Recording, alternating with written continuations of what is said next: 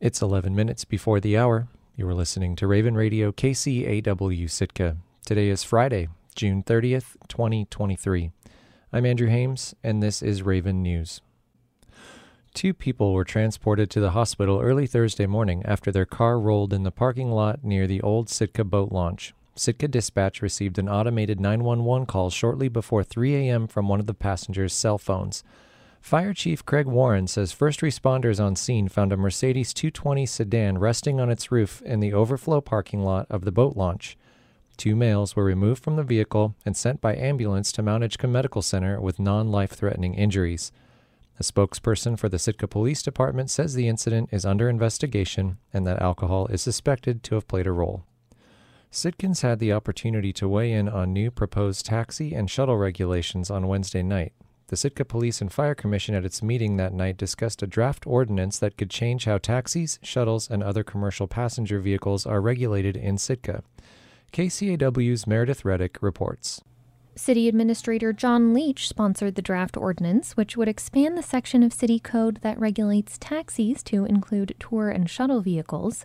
It would also change the fee structures associated with permitting and insuring these vehicles. While the Assembly will ultimately decide whether to pass the ordinance, the police chief sets taxi permits and rates. Under the proposed ordinance, taxis and shuttles or tour vehicles would receive separate, incompatible endorsements. That means that a vehicle operating as a shuttle would not be allowed to pick up or drop off passengers outside of designated areas. Leach says the goal of that change is to make sure that visitors know what kind of service they're getting. When I said, uh, let's say I'm, I'm Joe Tourist and I walk out the door and I say, hey, I just got here on this cruise ship uh, and you're sitting over here with a car that says taxi on the top of it. Can you give me a ride? I heard about this Bears place. I'd like to go down there. And that person says, we're not offering taxi rides right now, but if you give me, I don't know, I'm picking a random price, a hundred dollars, I'll give you a tour to head down there. The proposed changes come amid other controversy about Sitka's tax code. A local company filed a lawsuit against the city this spring, alleging that the police chief was arbitrarily enforcing regulations. Taxi and tour operators have been pushing for higher rates. Locals say they can't get a taxi when they need one, and Leach says he's received complaints from visitors. I mean, locals, the complaint I get is when I need a taxi, they're not there. Um, believe it or not, I get emails from folks out of town who may have visited here or came here on a cruise, and it'll say, Your transportation is horrible. Uh, I couldn't get a taxi, or I tried to get a taxi and I was told that I don't do taxis, uh, but I'll give you a, a, a tour to the place. Um, and they would negotiate a, a rate. Um, so it, it, I do hear about that quite often. In public comment, Michelle Martin, who runs Martin's Taxi and Tours, expressed frustration with the amount of red tape for operators under the current code. It's like, in reading this code that, that you send out, we're being treated like little teenagers, like you've got to have this. Leach cites liability as a reason for regulation. in terms of public safety, um, you know, we really have to consider somebody getting a used fifteen passenger van and stamping, uh, stamping a, a tour sign on the side of it and, and operating because they're not really covered in our existing code. Commission member James Malima noted that increased regulations for taxi and tour operators could make it harder for them to operate in a community where taxis are already scarce. we're entering into um, something that um, is going to um, make it more difficult for small companies in Sitka to um, provide the services that we both want and need. The Wednesday meeting kicked off a discussion that is likely to continue over the next few months.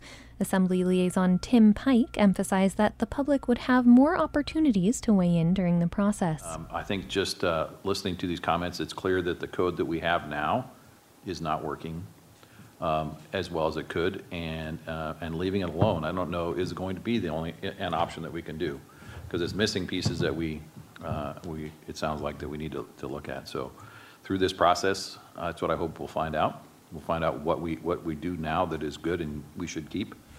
The next currently scheduled opportunity for public comment is at the next commission meeting on July 26. Leach said they will consider scheduling a town hall in addition to allow for more public comment.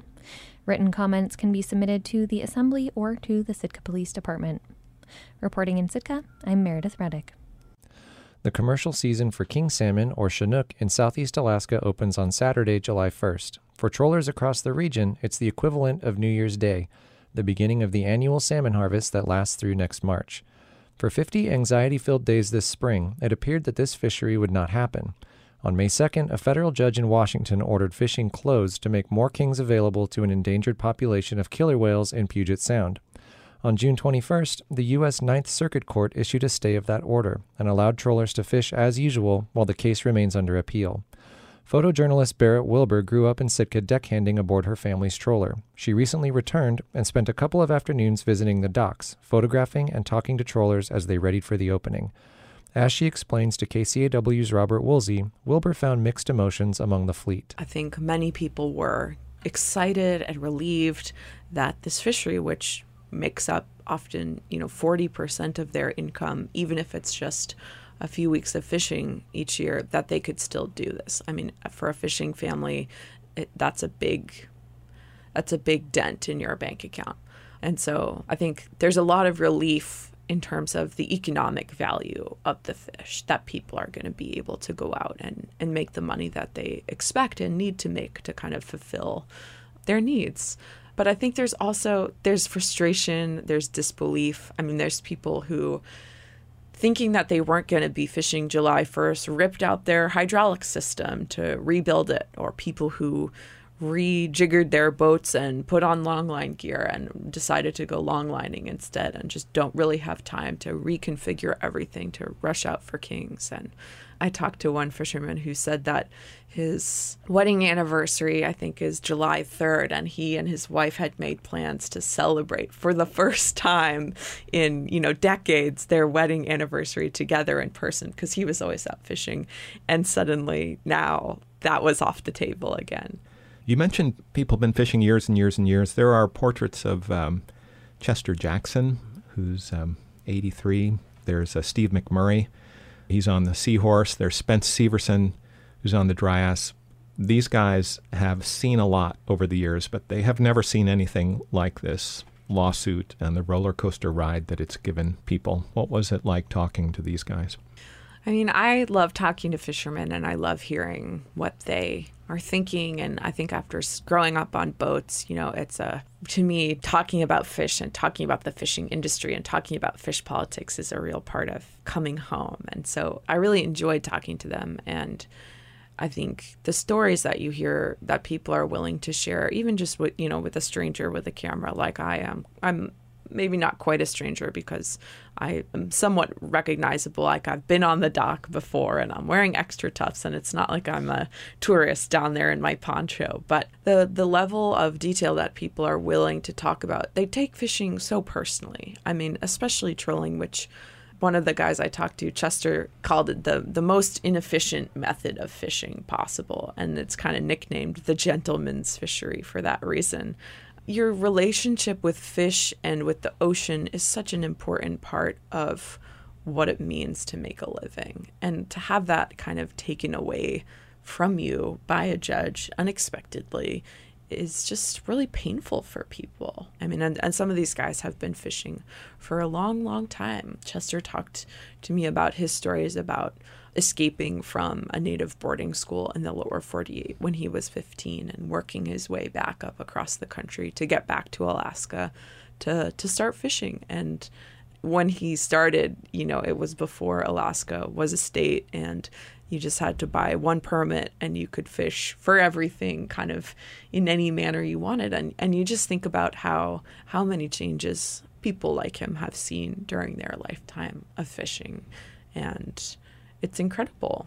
You have an image of uh, Chris Carroll, and Carroll told you something interesting about now that killer whales have been thrown into this mix. It sort of created a false dichotomy that somehow it's trollers or killer whales. This was a, a feeling that people expressed a lot was this feeling of frustration that this lawsuit has created an image in the mind of the public, especially people maybe outside Alaska who aren't interacting as much or aren't seeing the real relationship that fishermen have with whales having those moments where you unexpectedly see a whale or unexpectedly see the dorsal fin of a killer whale cutting through the water in the morning as you're pulling the anchor.